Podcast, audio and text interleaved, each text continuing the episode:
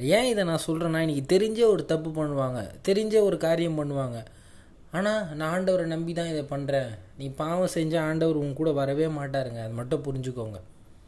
இன்னைக்கு ஆண்டவருடைய பிள்ளையாக நம்ம வாழ்கிறோன்னா நம்மளுடைய வாழ்க்கை நீதியாய் சத்தியம் உண்மையும் மொத்தமாக இருக்கணும்.